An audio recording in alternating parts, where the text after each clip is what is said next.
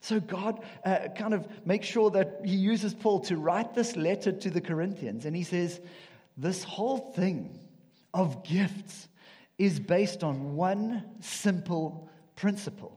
And that's how he takes uh, chapter 13 into chapter 14, where he says, Follow the way of. Now, that is a poor effort at a very important word. Follow the way of love. He is trying to put deep into the foundations of a church that are seeing God do all kinds of crazy stuff, that the way that you are meant to live out the gifts are through love. It's a waste of time, he says. It's like a resounding gong. It's like a clanging cymbal. You could see mountains moved. You could see people speaking in the tongues of angels. But if there's no love, if this thing isn't done to edify the body, to strengthen each other, it's a good old fashioned waste of time. But here's the kicker. Here's the challenge for us. I don't know what your background is when it comes to this kind of topic when it comes to spiritual gifts and maybe the gift of prophecy. Because we've got a bit of an awkward verse here if you're kind of going, I don't know about gifts. I don't know about this whole thing of prophecy. What, you know, I, I just, I'm not, sure, I'm not sure I'm comfortable.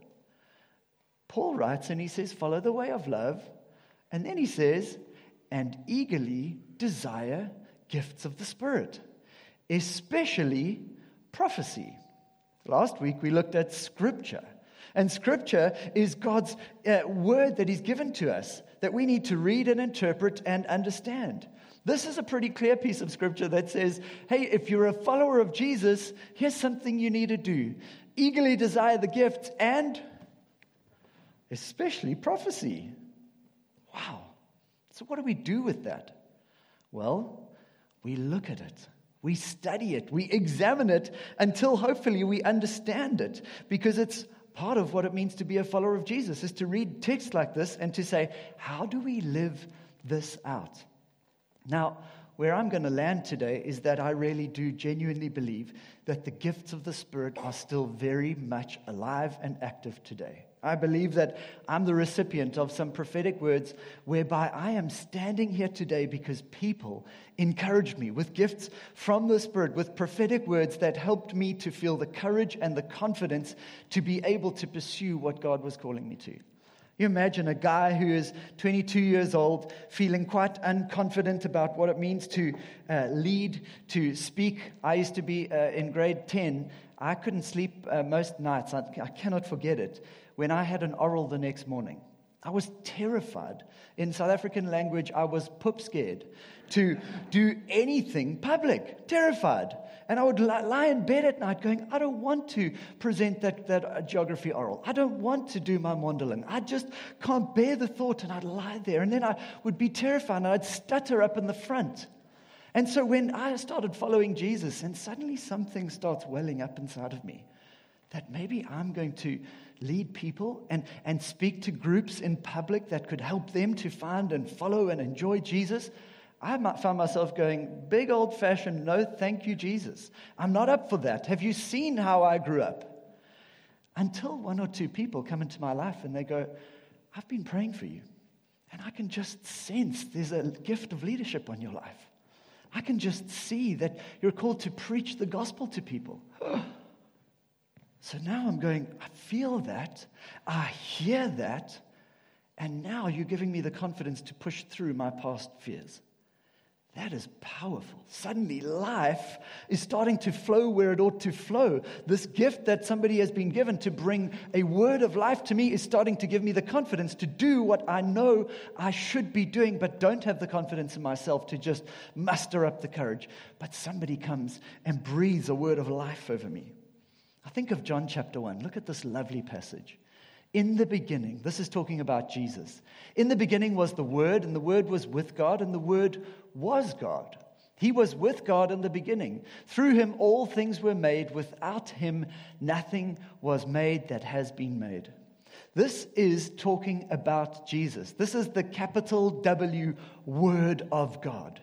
When the Father spoke creation into being, the Word that brought life into creation was Jesus Himself. God has always created with words.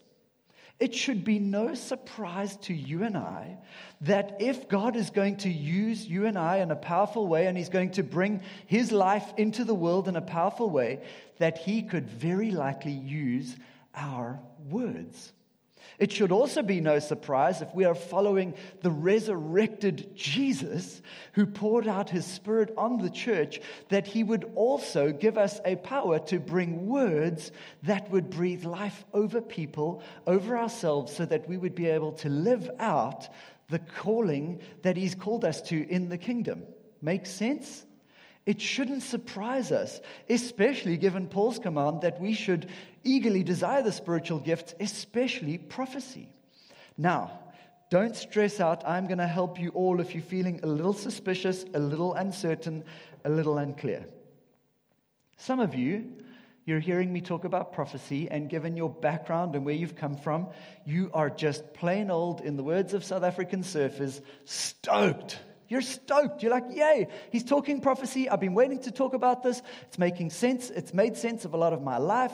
Thank you, Roger. It's been too long. Glad we're here. These are passages we need to talk about.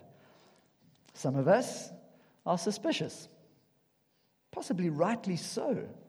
Maybe the past church that you went to uh, pushed these boundaries too far. Maybe they misused the, the gift of prophecy or the word prophecy. And so it became a, maybe a form of manipulation to get people to do things. Maybe people would say, God says we must. And if the pastor or the person said, God says, everybody else goes, Yes, sir, because it became this kind of secondary scripture that everybody had to bow to. Maybe there was a kind of misuse like that.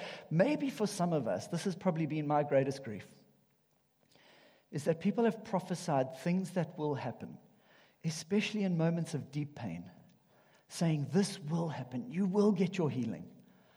And it doesn't happen. I've been so close to people.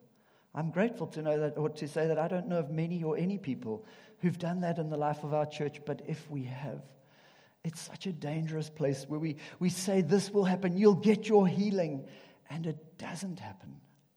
What do we do when we say, the Lord says, and then the Lord doesn't do? Or at least we said he would. We represented him with some word and it never happened. Maybe that's why you're suspicious. And I understand it and I empathize with you and I am sorry that you have had to be, go through that. But what I would want to say to you today is that the antidote to misuse is not disuse, it's proper use. And although we have had some pain in our past, I pray and I hope that we together as a church can dig into the scriptures, can find God's wisdom so that this gift that can produce so much life through us, in us, and from us into the world would not be left behind because of the improper uses, the misuses. One theologian says many of us affirm and, who, who affirm and practice spiritual gifts would feel more comfortable among anti charismatics who are at least grounded in Scripture, or at least uh, grounded in Scripture, than some flaky charismatics. Some people who affirm the gifts of the Spirit feel more comfortable with anti charismatics because of all the misuses. And I understand that. And we do not want to be the kind of community who misuse things, who abuse the gifts at the expense of people's lives and their pain. That said, we do not want to pretend Paul didn't say what he said, and that we would go where he calls us to go. And then, so there's, there's a few of us. We've got the stoked, the suspicious, and then we got the spectating. You just along for the ride. You're going, I don't know yet. I'm interested. I'm going to watch and see. And I'm interested to see what you've got to say. I'm interested to see what the scriptures have to say. And I want to say, welcome for the ride. It's cool to have you. And I do hope that you will start to see that God is alive and well and that there is something called the gift of prophecy. That there is something that God wants to give us. And that, you know what? It's not as spooky and strange as, and weird as we first thought. And that's something I hope that I will call us into and help us to see today. So, why would I do this talk? Well, firstly, we're in the series called The Gift. and so I can't ignore it because we're looking at the gift of the Holy Spirit. And then Paul and multiple authors talk about the various gifts of the Spirit. And if I had a long time, we could preach through all the different gifts, of which there are many. But he says, eagerly desire the gifts, especially prophecy. So, in some ways, we're obligated. If we are looking at this topic and we're going through the scriptures, we have to face this particular one because Paul tells us to. Secondly, it's a fountainhead gift, it produces a whole bunch of life. And I want us to experience that. I want us to enjoy that sense of life that comes through knowing and following Jesus and experiencing some of the gifts of the Spirit. To experience something of the power of God speaking over us in a kind of logos way and it becomes a simple, beautiful part of what it means to follow Jesus. Even this week, as I've been looking at the topic, it's been an amazing experience how just in a week, my kind of neural pathways have been freshly rewired to stop finding myself as uh, gravitational towards my phone and more gravitational towards uh, the messages God might be sending to me. Just studying it for a while, and you find yourself freshly aware that, do you know what? There's some cool things that might come here, and I have some uh, issues when I get busy and stressed. I keep checking this because it keeps calling me. And I've had some times over the last week or two where suddenly I've been like less interested in that. And I've been trying to go, what messaging could you be giving me, God? What could I be missing because of so much of my distraction in this particular space? Acts chapter 2 is the moment where the prophetic uh, kind of power of God is unleashed on the church, and they're getting accused of being uh, drunk and uh, disorderly. That's what people say. And so Peter stands up and he says this These people are not drunk as you suppose. It's only nine in the morning. Okay? It's only nine in the morning. So, no, this is what was spoken by the prophet Joel. Now, Joel brings a prophecy about what would happen when the Messiah arrives when he does what he said he would do. In the last days, God says, I will pour out my spirit on all people. Your sons and daughters will prophesy. Your young men will see visions. Your old men will dream dreams. Even on my servants, both men and women, I will pour out my spirit in those days, and they will prophesy. There are some who think that the gifts of the Spirit were just for a short little patch straight after the beginning of the early church, whereby God would uh, just give the gifts for a generation and then they would cease. But it's pretty hard to make a case for that if you read the scriptures honestly and, and, and uh, factually. Because what you see is Paul writing to a group of people like the Corinthian church who are not a first generation church. They are a second or third generation church. They are not the best followers of Jesus. They are out in Corinth, which is one of the most ungodly places in the face of the earth at the time. And these group of people, he says, desire the gifts, especially prophecy. So Paul uh, and, and Peter here is quoting this prophetic promise that when the Spirit is poured out, people will prophesy. And no matter how conservative your views on what men and women should do, the one thing you can be guaranteed of is in the New Testament, God expects that men and women will prophesy. And so did Paul when he writes to the Corinthians. He says, everybody will experience, or should, or can experience this prophetic gift when he pours out his spirit on all people. Okay, so should we get into some definitions? Because some of you are going, I don't even know what you're talking about. What is prophecy? Hopefully, I've made a case for the fact that it should happen. We can expect it as followers of Jesus. But what is it? A couple of people. Wayne Grudem says most prophecy is human words reporting something that God brings to mind. That's pretty simple, right? Or Mark Bickle, who says the gift of prophecy is a unique way that we hear or communicate a revelation from God. Tracking? Sounds good? Um, some other definitions I think can be quite helpful. Prophecy is bringing the future kingdom reality into the present in a way that says, See that? Let's go. There's something of a person getting a picture of what God is doing in the future and bringing it into the present. You juxtapose that with something like the gift of encouragement, which is maybe something like this Encouragement is bringing a person into the future. Hey, I realize it's difficult and I know you're tired, but there's more. Come, let's go. Prophecy is going, Do you know where we're going? Do you know what might be happening there? God's helped me to see that, and I want to help you see that. Let's go. So, encouragement does help. Prophecy, I think, does both. It helps to see or get a glimpse of the future whilst encouraging the person. Here's something that I tend to do when uh, there's no sense of the prophetic, so to speak, is I try to encourage as many people as I can because it's free and available to anyone. In fact, encouragement is a kind of gift. And I would say if you're wanting to fan into flame the gift of prophecy, as Paul encourages us, start by going, God, how do I become an encourager? Because encouragement is simply to go, there is a better day for you, and I want to help you get there. And, remember, every gift is to edify. It's birthed out of love. Jason, I want to see you move into the future God has for you, and I'm going to encourage you into that. You can be the best husband God could call you to be. I want to stir you up to do that because I love you. And you know what? He loves you more than I do. That's encouragement. But sometimes I might be able to go, Jason, but I, but I, I was praying for you recently. And, and I had a sense that this next season is one of challenge but fruitfulness. And, and, and I just want to encourage you that although there are challenges, some of these challenges are going to bear great fruit in your life. That, that becomes a little bit more prophetic. It's, it's encouraging, but, but there's a sense of the future. There's a sense of the anticipation of something that might happen. It's not complicated, it's not difficult to imagine, and it's kind of a blurry line between encouragement and prophecy. So, there are different kinds of prophets. A, guy named Mike Bickle, he talks about three different kind of levels of prophet. I'm not going to spend a lot of time. There's the office of the prophet. The office of the prophet. This is a person who has a track record in regularly prophesying with accuracy about the future. They regularly receive open visions, angelic kind of uh, visitations, even potentially. They might hear almost audible voices. I don't know many people. I don't know anyone like this. I've met one guy who I think is close to the office of a prophet. I'm not going to tell you who he is, you're going to be Googling him. But there is one person I know of uh, who now lives in America who's probably close to this.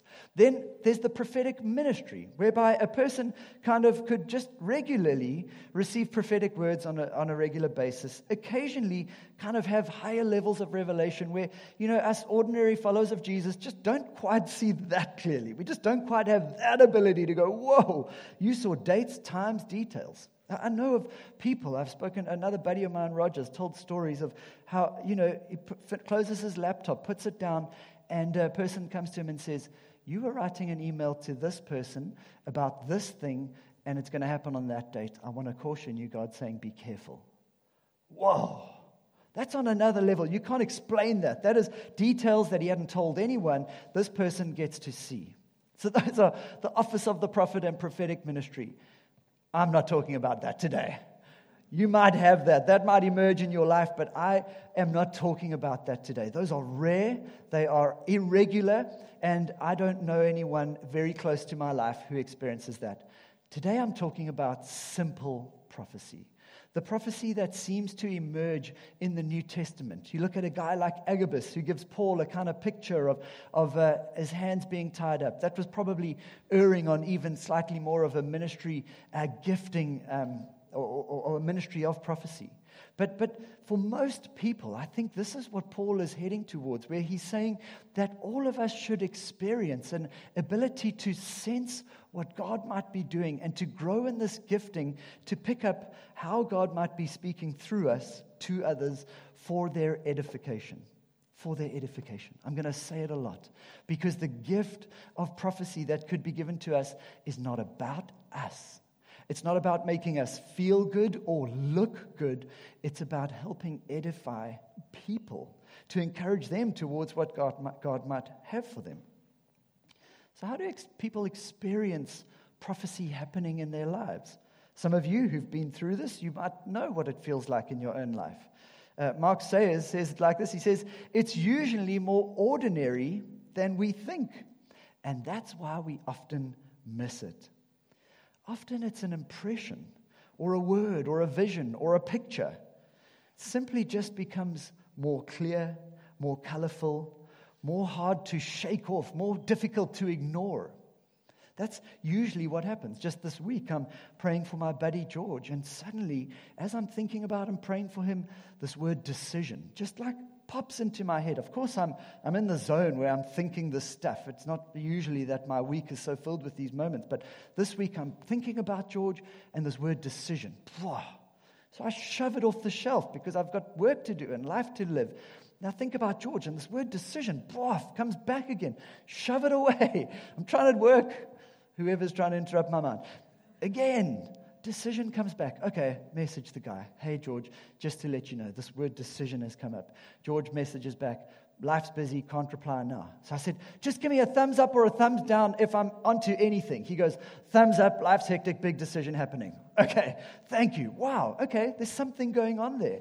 And uh, there's the sense of just words sometimes, or, or images, or scriptures, that although normally your life is, if you imagine your thought life, it's black and white, and you just see it in monotone because it's all flying so fast, and suddenly one of them turns into color. Suddenly one of them becomes, pops into 3D, and you find yourself going, I can't just ignore that. And then, over time and with experience, you start to work out were those God, or have I just got an overactive mind? The only way to work that out is to practice and to do it under the boundaries of God's wisdom and some really careful guidelines that are given to us in Scripture because it's not a simple one. Many people go, that's just pure subjectiveness. Well, it's hard to ignore when they become fruitful and powerful in edifying and encouraging people. That's the difficulty. And you know what? The Bible does have a whole bunch that is subjective and relational, that coaches us into communities of people who learn to love each other because we are subjective. But We've got to learn how do we bring in the objective words of God and how do we delineate and to distinguish what God may or may not be saying. Is everyone tracking with me? Sort of. I need more from you. I hope that's just the focused. Nah. Keys to prophecy. Keys to prophecy. Firstly, they need to be weighed correctly and accurately. Scriptures teach in Thessalonians that we should be making sure that we test whatever prophecies come our way. They need to be weighed. And there's two key ways that you weigh up a, a, prophecy. First thing that you do is you weigh it against Scripture. If somebody says, you know what, you need to go and do X, Y, and Z, and you look at the Scriptures and you go, there's no one in Scripture who's ever done that, you go, that just can't be. You need to find yourself another wife. Oh no, that just isn't right. I can't see that. You, you just, you're never going to call someone to do something or uh, experience something that the scriptures don't create as a clear boundary. Also, it's important that prophetic words weighed together in community with trusted leaders who can actually weigh it up with you and to make sure that it really is God and to help those people who are starting to get prophetic nudgings and understandings to realize hey, there is a, there's a growing gift here and there's a growing track record of accuracy and, and effectiveness in this gifting. So we need to make sure they're weighed. But by the way, that, that needs to be done in a light way. We need to be able to laugh at ourselves and laugh with each other and to share them in ways that are honoring and humble. We always avoid the language of, God has told me to tell you. No, we use the kind of language that says, I sense God might be saying, I, had, uh, I think I've had a picture that might be applicable to you. Those kinds of words that we cushion it in humility because we just don't always know. Then the second thing we need to do is differentiate between data and interpretation. So, there's a big difference. Data is, hey, you got this particular word. Uh, I think I've used this example before. We're praying for our Taryn and Julie. They're about to, they've put up their hands and said, we're going to go plant a church out in uh, Constantiaberg. Everyone gets around them. We go, yay, this is exciting. We pray for them. We are so excited. I have this word drops into my head range. Wow. So I go, uh, just to let you all know, this word range has popped into my head. Everyone goes, cool. Then, in my uh, kind of brazenness, I go and I have, I think, the interpretation. God is going to add a range of people from young to old, all different generations and cultures. He's going to add them to you. Thanks, Raj. I gave both the data and the interpretation. A few weeks later, they're looking for a venue. They drive into the space that's just amazing. They look on the front. What's it called? The range. Interpretation was pap. Data was pretty good. They go, This is our space. They make a few negotiations. The place is theirs. They live in that space uh, fruitfully for a long time. And they look back at that word and went, This must be God telling us this is the space we needed to fight for. They fought for it, and it was a beautiful space for a long time. Differentiating, and I would encourage you not to rush to interpretation. Sometimes you just get a sense, you share it, you share it accountably with others. You go, I think this is the picture I'm getting, this is the word I'm sensing but I'm going to leave it with you and, and with a few others to work out what that might mean. Often the person receiving goes, I know exactly what you're meaning. Stop talking. I've got it already. But uh, that needs to be worked out together. What are some of the dangers of prophecy? This is important. I've got two more key points, and then we're going to get into a time of singing. But the dangers. One danger is that we use prophecy or prophetic stuff as a kind of manipulation. We use it to manipulate people. We can't use words like, uh, God told me. And if God told me, you better listen. And that's very dangerous. And we need to be cautious around the kinds of language we use. We need to sense God might be saying. We need to make sure that when we're saying these things, we're not doing it to get people to do what we would like them to do. This is not about that. This is about helping people to see and savor Jesus and to follow him better and to love him and his word more. I love this story. My buddy Valdu, he had a prophetic word for me. But he just knew that if he shared it, he would manipulate me. So he wrote it down.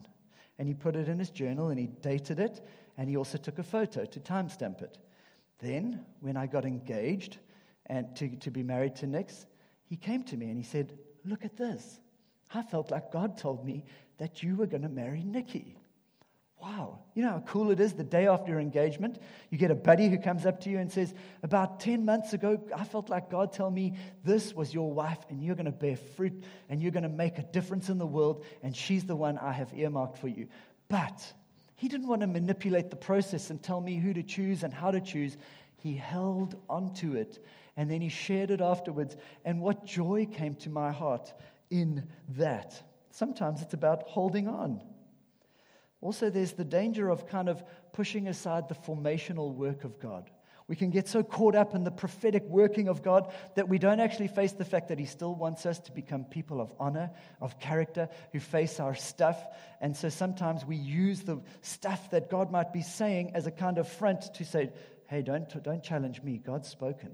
And then we, we put a, a, wedge between us and maybe our family or our loved ones because we say, God has told me this. You can't get between me and this. And then our hearts can get hard or we become unteachable or unwilling to listen to people. That is a very real danger. Hey, beware the romance and the life decision making trap. Sometimes we just want prophecy to tell us who we should or shouldn't marry.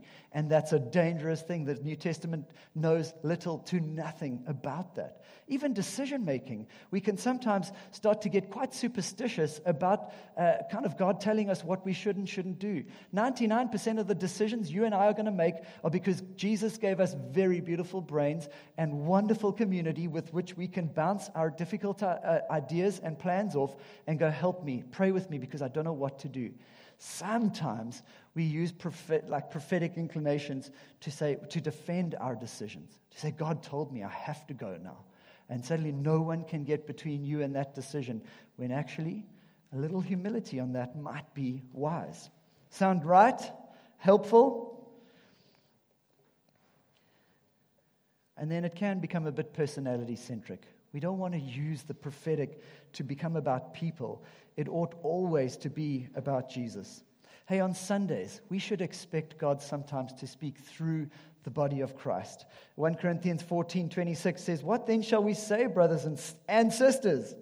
When you come together, each of you has a hymn, a word of instruction, a revelation, a tongue, or an interpretation. Everything must be done so that the church may be Everything must be done so that the church may be the point of all these gifts to encourage, to, to, to, uh, to bring prophetic stuff, is to build people up towards what God has for them. And so we should expect sometimes when we gathered, whether it's in prayer meetings, whether it's in life group, that there should be a pers- people arriving with scripture, people arriving with a sense of God maybe wanting to say something or to encourage someone or to speak into somebody's life. We live in a hyper consumeristic world that says, I paid my tithe, now I pitch up, and that dude better make a good mess message and the guy who leads worship, he better sing flippin' well.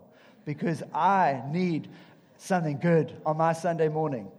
That's not what Paul teaches here. He says, You all bring something. This is not about you paying your membership fees. This is about the people of God being the body, the community, the me- each member of the body contributing profoundly Sometimes the most profound contributions are going to come because somebody had a quiet time where a scripture came to life. They shared it with a leader. The leader said, You've got to share that on Sunday. Maybe in the middle of worship, you go, I can't ignore this. You come up to the front, there's always a leader along this row here who's got a microphone who is ready to be interrupted at any time. And you know what questions we will ask ourselves as we listen to whatever you share? We're going to ask these questions. One, is this for now? It's a beautiful word. Is it for now? Secondly, is this for you or for all of us? We're going to put that through the filter. The second, the third question we're going is, is, is, is this for me to share or is this for you to share? And how should we share it and what would the response be? And you know what? We've got experience and we walk with you to go, maybe you go, I'm too nervous to share it, but, but you, would you share that on my behalf? Hey, we will. But we want to be the kind of church who makes sure that we're bringing something to this contributing community. I lied. I said I had two. I have three points. This is my last one now. Why don't we live in the prophetic? Why don't we live in this prophetic experience? Firstly, I think we overcomplicate it. We overcomplicate it. We think I'm only a swimmer if I can swim to Robben Island. And actually, the invitation is just step onto the first step of the pool. You don't need to swim six and a half Ks to prove you're a swimmer. You don't need to know the, the, the, the, outcomes of the next elections to know you're a prophet. You just need to learn to encourage people, to read scripture, and to open your heart to say, God, could you be using me to encourage someone or some group that would maybe give an inclination of where you might be taking them, of what you might have for them? And so often, it's so simple. It's a case often for me of going, I just can't ignore the fact that this person is just brighter in the room. And often after a meeting, I walk and I watch people. I go, Hey, can I pray with you? And many of you know that. I'll say, Come, let, let's pray. Because something in my heart has just caused your life to just look a little brighter in the eyes of my spirit. And I go, Come, let's pray. And it's usually not something fancy, but that is already a prophetic sense. And I go, Is there anything I can pray for you for? Sometimes I go, I saw you from far off, and I just wanted to say, Hey, God's with you and He loves you. It's a start, it's an encouragement. Sometimes it's like a tissue box. As you start to pray for that person, you go, I just sense God might be wanting to encourage you at work. And, and any of the discouragements that are coming from other people, God wants to just tell you that he, His words matter more than your, your boss. Whew, wow. And suddenly you pull out one tissue and the next one is right there waiting. And sometimes that prophetic happens like that. We're going to have a time just now of praying for people. And you'll find that as you pray for people, more emerges. It just becomes more clear. A picture starts to happen. So we sometimes overcomplicate it. We just need to encourage people and, and, and ask God to help us to do that. Second thing that stops us is shame. We just think, why me? Who am I, Lord, that I would ever be able to sense some sort of prophetic thing? We think Old Testament prophets and we go, I'm never going to be an author of Scripture. Good. Scripture's finished being written. You don't need to do that. You just need to encourage some people with a sense of what God might be doing in their life. The same spirit that lived in Paul the Apostle and rose Jesus from the dead and used Billy Graham to reach millions of people is the same spirit that's living in you. There's a chance he could use you. There's a chance today you might walk out of this place and go, I need to say hi to that person. I just need to listen, actually. You're starting to catch the Spirit of God as He works in people. Hey, the other reason is we might just be afraid of making mistakes, afraid of looking silly, afraid of looking like I, I risked something and it never worked out. Get over yourself. It's my best advice I have for you in this one. Get over yourself. John Wimber said faith is spelled R I S K move to some people, love them, listen to them, encourage them with what God puts in your heart, and do it humbly, and you can't go too wrong. Rick Warren said, If others don't use their gifts, you get cheated. And if you don't use your gifts, they get cheated. I think the other biggest reason is that we're just not seeking God. We want to be used in the prophetic, but maybe in our own lives, we're just not seeking God.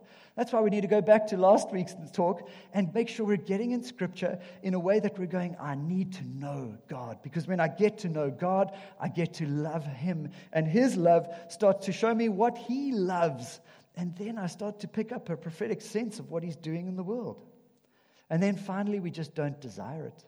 Paul says you should desire it. If you don't desire it, you might not have it at top of mind. You don't have it top of mind, you might be missing out on what God might want to do through your life because you're just oblivious. You're too busy getting messages here, and you're not enough getting messages from God in and by the Spirit. The band's going to come up, and we're going to do something slightly different. After the second song, I'm going to call up anyone who wants to just come and pray. And we're just going to use this space up here in the front. It's the only space we got. If we, we could do it at the back, we could do it at the front. There's no special or more holy space. But anybody who just wants to pray and be prayed for, it's going to be people who are going to come up and they're just going to pray for each other. And the only encouragement I'm going to make for you is that maybe you're not coming up because you've got some specific issue. Maybe you do. You're going, I need prayer for this. Brilliant. Come up. We want to pray with you. Maybe some of us are just hungry for more of God. You're just going, I just want to grow in this gift. I just want to know more of God. Come up, we want to pray with you. And really, whoever is up, we're just going to break into pairs with those around. It's going to be a bunch of leaders up here who are willing and excited to pray with you or with each other. And we're just going to pray. And the one line that I'm going to encourage you to use as you pray is to say, I sense God might be saying, and then just let the sentence finish. It might go as simple as, He loves you and He's with you because it's true. You don't need to make that up, you don't need to fashion that. It's true. But the tissue box might just start to emerge. You might say, but He also wants to know that He's seen your pain and He hears your, your cry, whatever it may be. And as that starts to happen, we just want to trust God that a kind of spirit of of the prophetic, of, of the Spirit of God that helps us to bring His kingdom into the present would just start to emerge.